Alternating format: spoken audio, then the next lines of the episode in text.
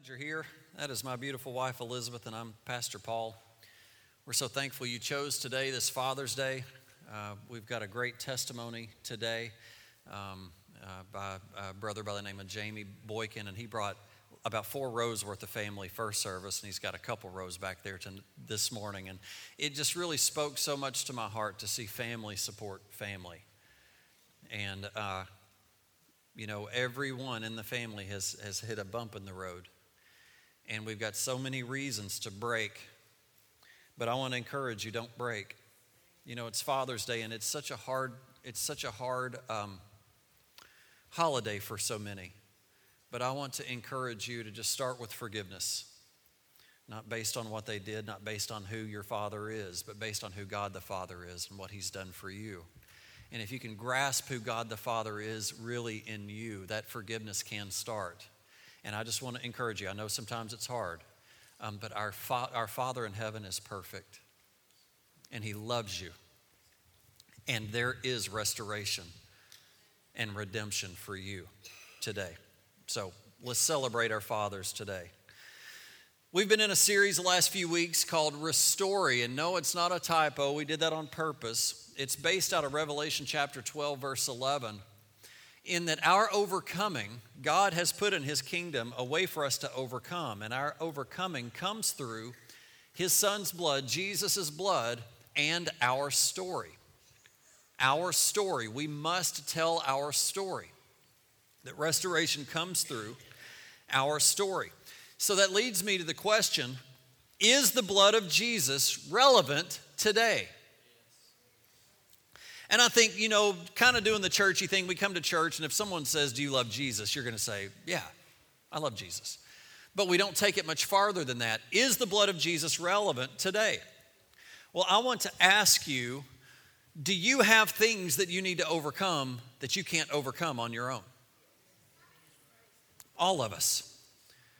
So the blood of Jesus is still relevant in that sense. Not to mention all the other multiple areas that the blood of Jesus that we're going to start looking at can cover. But it made me also start to think you know, there's a scripture that says that at some point tongues will cease and prophecies will cease and miracles will cease. And that's been an argument within the church that tongues and prophecy and the holy the manifestation of the holy spirit is kind of we're, we're, past that that it died with the apostles so i want to argue with you this has nothing to do with my sermon today except a little bit of a nugget for you to say if God has these great things for us, and we're still, let me ask you this are you still in need of a miracle? Amen. Then why would He take that away? Are you still in need of a specific word for you and what you're walking through? Yes. Then why would He take tongues and prophecy away? That is not the character of God to withhold good things to dangle a carrot out in front of us and say, nah, that's already over. Sorry, you missed that. Have you ever had a deal like at TJ Maxx and they said, ooh, this is over at TJ Maxx and it's $5 for a $50 thing? So you rush over there and they're all gone. I hate TJ Maxx. I hate that you have to you have to show up and maybe they've got this stuff or maybe they've got that stuff or and the, the pressure is if they've got it today, you better buy it. I hate that. No, don't. Leave me alone. I know myself and I can't stand, I don't like to shop and then to have to rummage through stuff. I don't want to do that. God does not dangle the carrot out in front of us and then at the time we show up they say, "I'm sorry, we stopped serving breakfast at 11 and it's 11:01." Have you ever had that happen? That is not the character of God. That's not the character of God. I still need a word. I still need a miracle. I still need saving. Those things haven't ceased.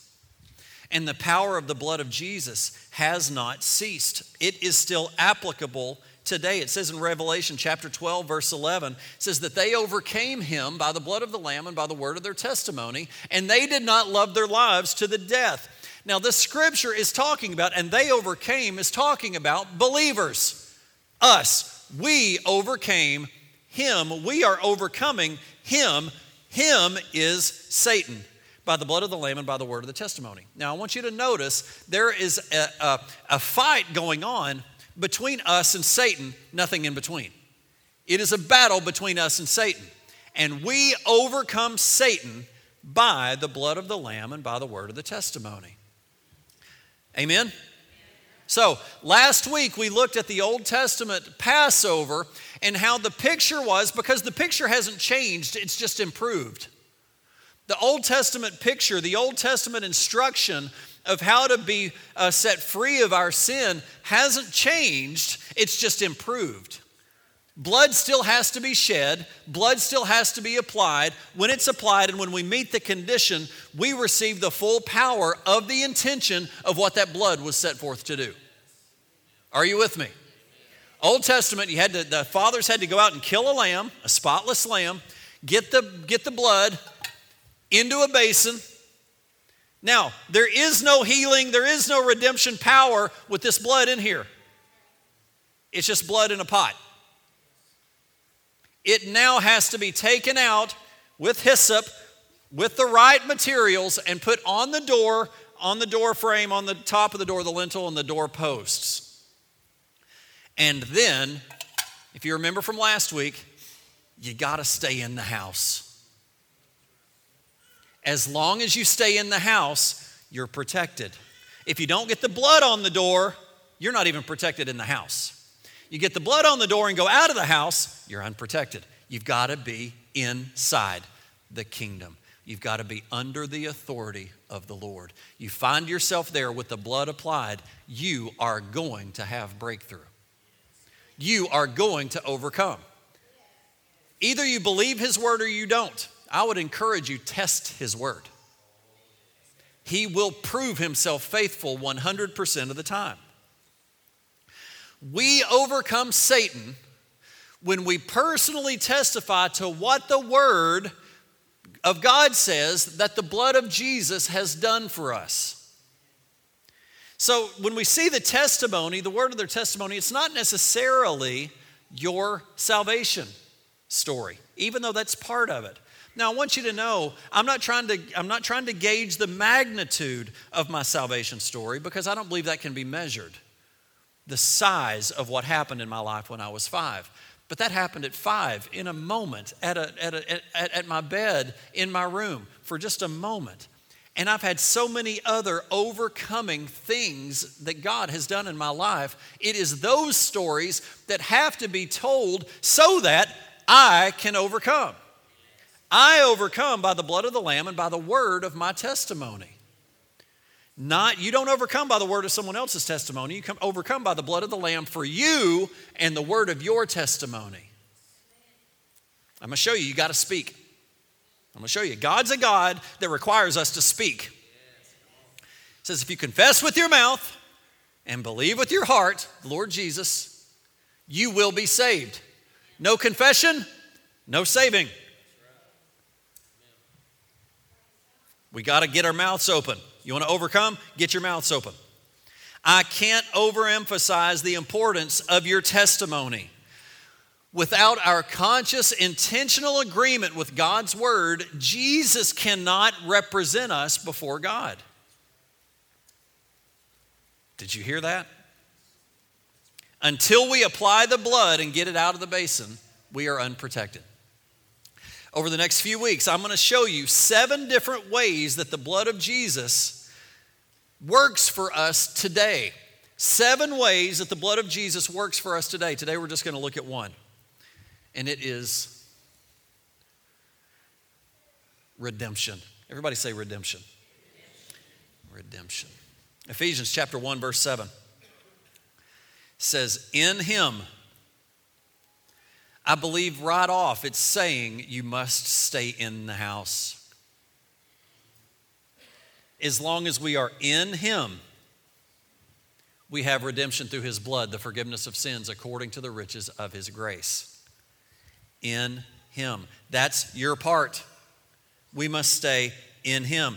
God is such, Father God is such an awesome Father that He lets us walk out if we want to walk out. He doesn't put a noose around our neck and manipulate us and control us to stay where He wants us to stay. He gives us complete freedom of choice. That is a good father. In him. Redemption means to be bought back. Think of the word redeem. To be bought back. I'm going to show you from Scripture that we were in the hands of the devil, we were in the hands of Satan, and Jesus has bought us back with his blood. First Peter, it shows us in First Peter chapter 1, verse 18. Says, knowing that you were not redeemed with corruptible things like silver and gold from your aimless conduct received by tradition from your fathers. That's, that's saying you weren't, paid, you weren't paid for by silver or gold, by money, by anything that your mom and dad or that anyone in this world could have ever concocted, even traditional religious stuff. Did y'all hear that? We can even get snowed over in the church and think we're saved and we're not. It hap- it's one of the greatest deceptions that Satan can have. Knowing that you aren't redeemed with these things, verse 19, but with the precious blood of Christ as of a lamb without blemish or without spot.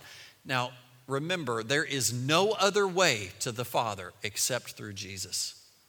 No other way.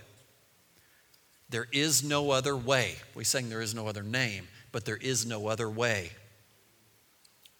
Notice Peter uses the, uh, in this scripture, he uses the word lamb, referring us right back to the Passover. I want you to realize the plan hasn't changed, it's just improved. In the Old Testament, they had to find a spotless lamb, meaning it couldn't be missing an ear or an eye or be deformed in any way. It had to be as perfect as that lamb could be.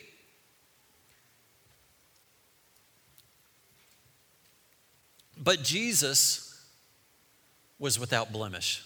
It says that he was without blemish, but with the precious blood of Christ as a lamb without blemish. What that means is his blood was perfect, it was completely without sin. It was the only blood that could once and for all save you from your sin. The blood of anything other than Jesus, it had to be done once a year. That lamb had, uh, a lamb had to die every year. No longer with the precious blood of Jesus. Jesus does not have to shed his blood for you every year. He had to shed it one time. One time was enough. He was without spot, without personal sin. And we have been redeemed by his blood.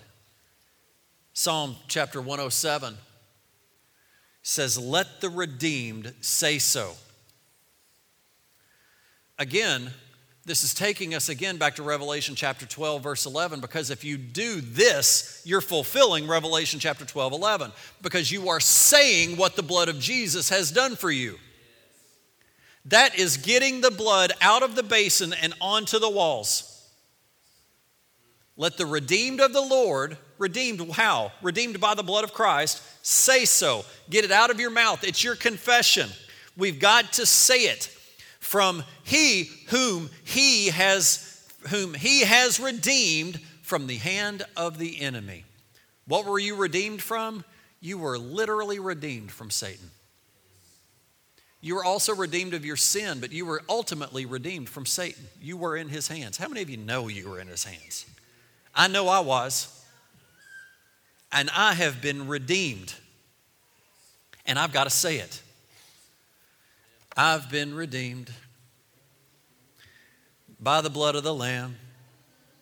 I've been redeemed by the blood of the Lamb. I've been redeemed by the blood of the Lamb. Filled with the Holy Ghost, I am. All my friends have washed away. I've been redeemed. As a youngster, I sang All My Friends.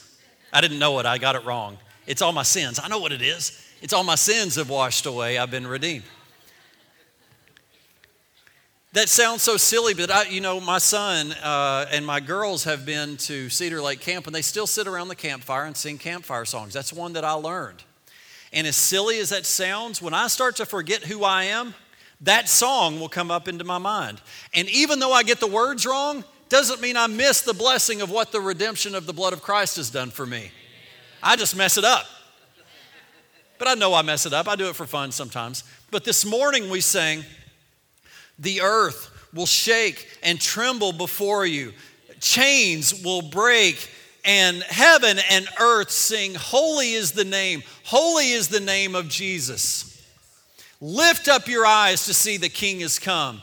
Mountains bow down uh, as we lift him up. There is no other name, there is no other name, Jesus. These things that we are singing are an arsenal for you to take out Satan throughout the week. They are not some feel good contemporary thing that we can sound good and have fun doing so that you can feel good about yourself. They are arrows in your quiver to take out and shoot so that when you face hell this week, which you will, Jesus never said when you get saved, you're no longer going to face problems. He said, You're going to face problems.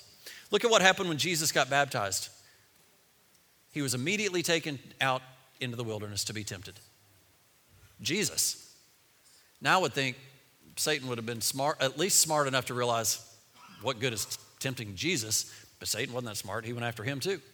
If he's going to go after Jesus, is he not going to go after you? And Jesus, Satan kind of threw the word, the tainted word at Jesus, and Jesus fired the word at him and ended every temptation. Your word against hell is going to keep you in hell. His word against hell is going to drive hell away. Seven different ways. Do you hear me? These songs that we sing are not something to just help you feel good and let's just all rejoice and clap our hands. It is the word, it is ammo for you to have victory this week. When I, when, when, when I face problems, music comes into my head. And those words are there for my victory, but I've got to get them out of my mouth. There is no other name but Jesus. And every tongue will confess that Jesus is Lord. And every weapon formed against me shall not prosper. When, when a weapon comes at me and when a tongue rises up against me, the word says that it's going to turn around and go the other way. But I have to speak to it. Let the redeemed of the Lord say so. You must say so. No say so, no redemption. We just saw that no ticky, no washi. You remember the scripture? No confession, no high priest. It says that Jesus Christ is the high priest of our confession. No confession, no high priest. He's not the high priest of your statements, he's the high priest of his word. When we start confessing his word, he then stands as high priest for us between us and God. That's that whole picture of taking the, the uh, spotless lamb, it being slain, taken to the priest, the priest going before God for you at Yom Kippur for you to be forgiven of your sin. The plan hasn't changed, it's just improved. Jesus is now our high priest. Are you with me? It's your confession, it's your testimony. Do you want to overcome then you've got to start speaking out. The redeemed of the Lord must say so. We're waiting for someone else to save the people at our work. We're waiting for someone else, some evangelist, to come and to do all the work. God sent you. And it's not just so that you can save the world, it's so that He'll help you overcome what you're facing. It's time to overcome. So, I want us to get I want us to get literal with this. Let's say this together. We're going to start confessing these seven things each week. So will you say this with me? We're going to say it together. Here we go. One, two, three. Through the blood of Jesus, I have been redeemed out of the hand of the devil. Before you were saved, you were in the hand of the devil. I was in the hand of the devil, but I'm not there today because I have been redeemed by the blood of Jesus out of the hand of the devil. And when we can get past pride and awkwardness and start to speak our testimony out loud, we will begin to experience freedom like we have never seen. Now, today, as we uh, move into this time of testimony, this is just an incredible testimony. today. Uh, every one of them have been incredible, but this one is very incredible. And I just want to point to one statement that, that Jamie says. And he, I think he said, I don't know why, but I was savable. I want you to know that the price that Jesus Christ paid for you, there is no sin that you're walking in here that's so big that that redemption can't pay for. That gift card of Jesus Christ and His blood is big enough to pay for anything that you have done. In fact, it has paid it, you just haven't redeemed it.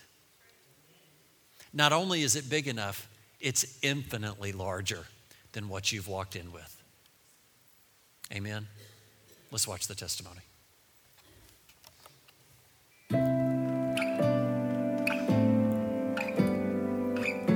My name is Jamie Boykin, and this is my story. My life was normal till October 12th, 1986.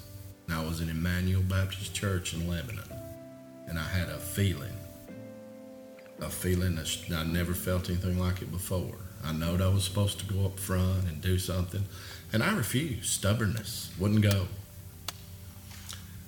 Five days later, on October 17th, 1986, my life changed forever. I was ran over by a tractor and trailer, this happened. and uh, I thought I was being punished for ignoring ignorance and not going up and doing what I should have done. I was in the hospital for 90 days, intensive care probably 20, 25. And it was just, I thought it was punishment. I turned 21 in a wheelchair, thinking I'd never walk again. And my life turned into a complete downward spiral. I was as wild as you'd ever seen. If it could be done, I did it. I can't deny anything because I was capable of anything. My wife would look at me and she said that I was just dark. There, my eyes were dark and black, and you just something was wrong. When I went to prison, I was drinking a half a gallon of 100 proof Southern Comfort a day.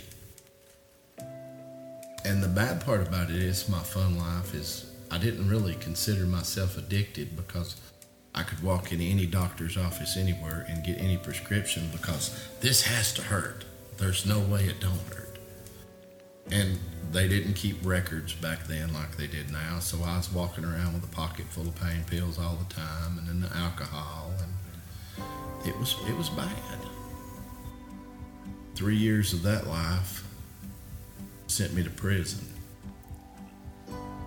And I was in prison for 15 years. We were at a birthday party, mine, and the half a gallon of Hunter's Proof Southern Comfort had vanished. And there was just, don't remember it real clear. It was altercations, and we were doing something. We were going to uh, hunting, spotlighting rabbits the way country boys grow up and do, and then it that's went bad. It was murder.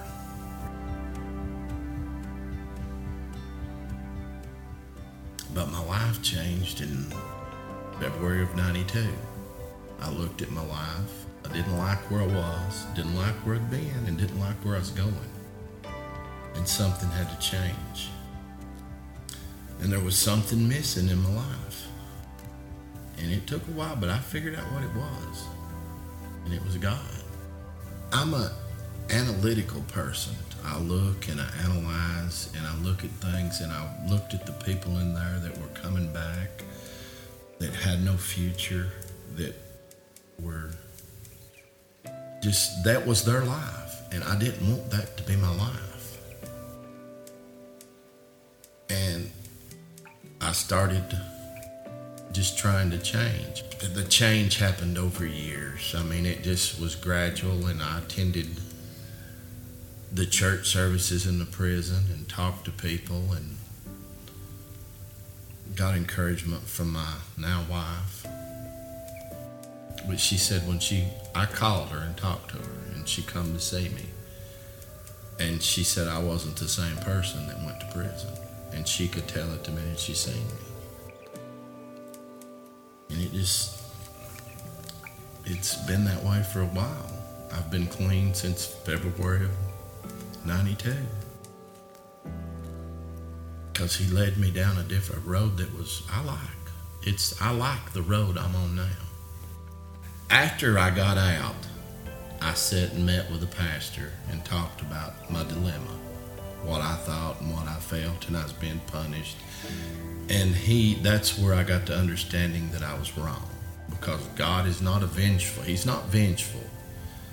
The calling that I was receiving that Sunday was for preparation because he knew it was going to happen.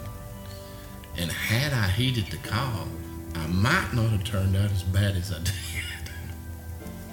I slowly started doing things and seeing people and getting my life back together. I think I got out in January and I think it was April before I made it to church.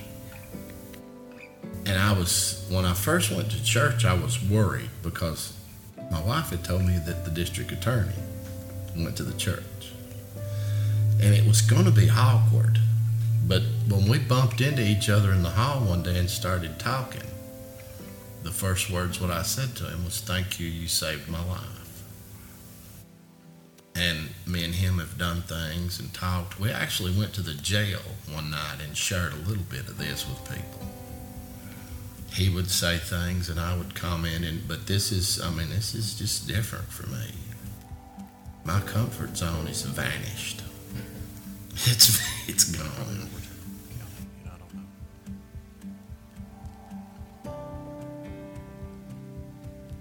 There was one night, me and my wife were walking through the grocery store.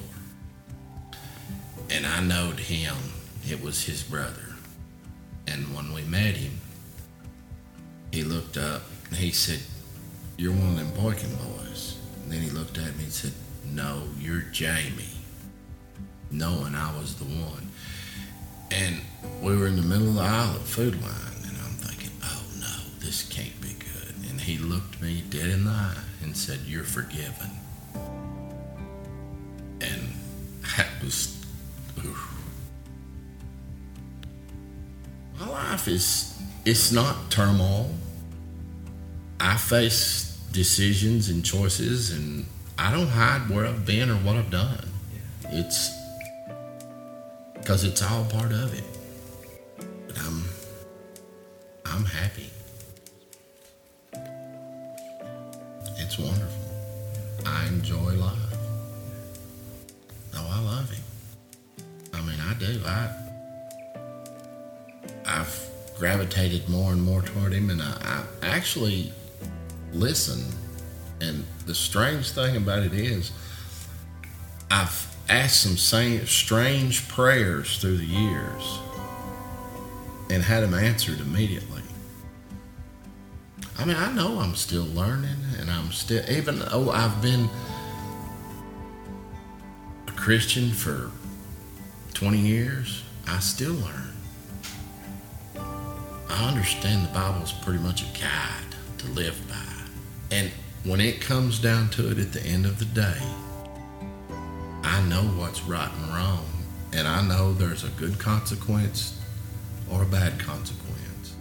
I pick the one I want to live with. And sometimes you may not like the one that's got the good consequence, but you'll come out better if you choose it. You can either have the little simple rewards for making the wrong decision or look for the big rewards for making the right one. I've heard a lot lot of people through a lot of things. But for some reason, I'm savable. And I mean, if he can help me, I don't, I mean, in some way, I don't think sin is measured in quality. It's all a sin, and it's all forgivable. My name is Jamie Boykin, and this is my story.